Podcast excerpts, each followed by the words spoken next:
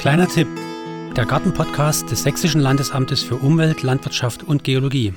Willkommen zu einer neuen Folge unseres Gartenpodcastes. Diesmal geht es um die Grundlagen der Gartengestaltung. Wir haben ja jetzt Winter und können uns Gedanken machen zur Gartengestaltung. Wie kann ich äh, meinen Garten um- oder neu gestalten? Und dazu habe ich mir einen Experten eingeladen. Das ist Georg Braunsdorf.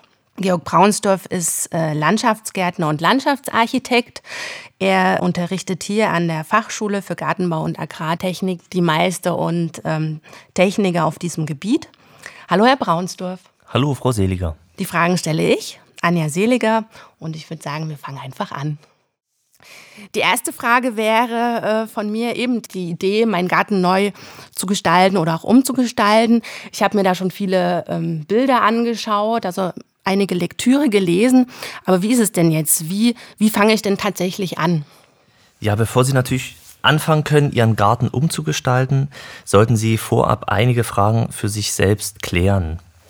Dazu gehört natürlich die Frage des verfügbaren Budgets, also wie viel Geld Sie tatsächlich zur Verfügung haben und was Sie bereit sind, für Ihren Garten auszugeben. Letztendlich nutzen Ihnen ja die schönsten Ideen nichts, wenn Sie dann nicht die finanziellen Mittel haben, das auch umzusetzen. Also Sie haben die Kosten angesprochen.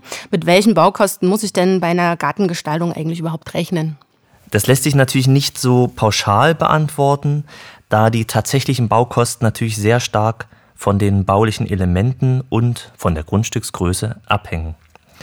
Pflasterarbeiten sind zum Beispiel wesentlich teurer, als wenn Sie jetzt reine Pflanzarbeiten durchführen.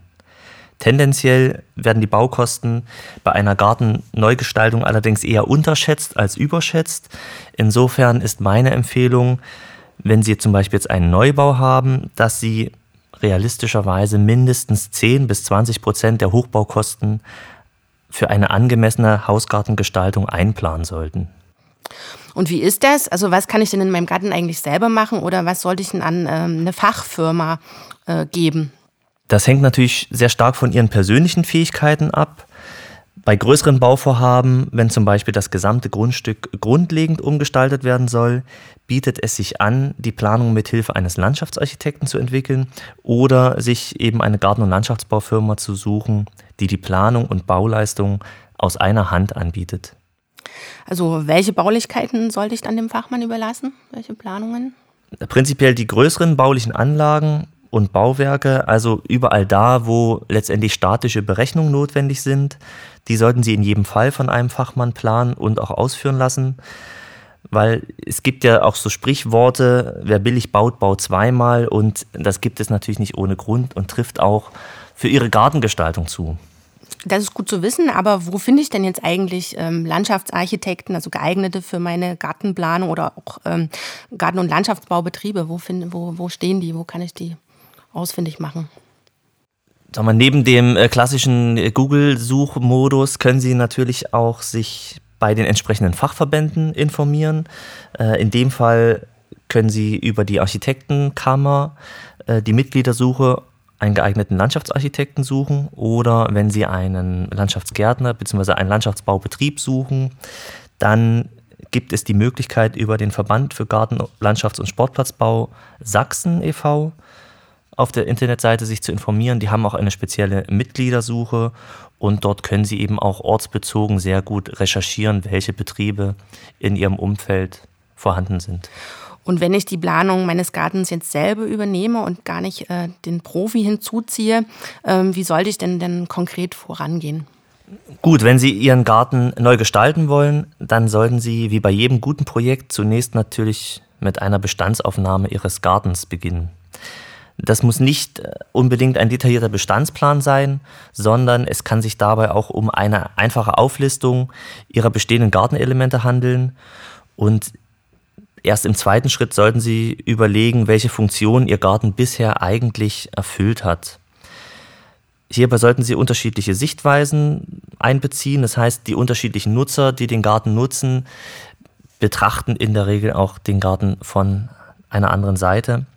Das heißt, wenn Sie Kinder haben, ist es natürlich auch wichtig, dass Sie die Kinder mit einbeziehen und auch deren Perspektive mit berücksichtigen. Also ruhig auch mal in die Hocke gehen und aus diesem genau. auch. Oder eben auch die Kinder befragen. Und wenn ich nun die einzelnen Funktionen und ähm, Gartenelemente in der Liste gesammelt habe, wie geht es dann weiter? Nach der eigentlichen Sammlung, sozusagen, also Bestandserfassung, geht es natürlich darum, dass Sie den Bestand auch beurteilen. Also Sie sollten sich die Frage stellen, was funktioniert eigentlich gut in meinem Garten und was weniger gut. Ebenso müssen Sie für sich klären, welche der bestehenden Elemente oder Funktionen eigentlich zur Disposition stehen. Also was brauchen Sie eigentlich zukünftig nicht mehr? Hm, können Sie das vielleicht nochmal an einem äh, Beispiel direkt erklären? Hm. Angenommen, Sie haben in Ihrem Garten einen kleinen Sitzplatz, den Sie regelmäßig auch für Familienfeiern benutzen. Allerdings sitzen Sie auf der Fläche im Sommer ungern, weil es zu heiß wird und bei den Familienfeiern wird es regelmäßig zu eng. Außerdem fließt das Wasser nicht richtig ab und es gefriert regelmäßig im Winter, was auch schon dazu geführt hat, dass sie das ein oder andere Mal sozusagen eine ungewollte Rutschpartie gemacht haben. Aus dieser Bewertung des Sitzplatzes leitet sich letztendlich auch ein potenzieller Handlungsbedarf ab. Es geht in erster Linie darum, dass Sie nichts Wesentliches bei der Planung vergessen, denn mit Hilfe einer guten Analyse und der Bewertung des Bestandes können Sie auch viel leichter Ihre eigenen Wünsche bezüglich der Neugestaltung sozusagen ableiten? Also Sie haben von den eigenen Wünschen gesprochen und ähm, ich möchte eben auch einen Garten, der zu mir passt, also der mhm. nicht 0815 aussieht, sondern der wirklich auch meinen Charakter widerspiegelt. Was ist da zu beachten? Eine individuelle Planung und Gestaltung bekommen Sie natürlich, wenn Sie sich intensiv mit Ihrem Garten im Vorfeld auseinandersetzen und einen Fachplaner zur Planung oder zur Beratung mit einbeziehen. Fertiglösungen aus dem Baumarkt die ja gern verwendet werden, führen oft zu einem ungewollt großen Materialmix.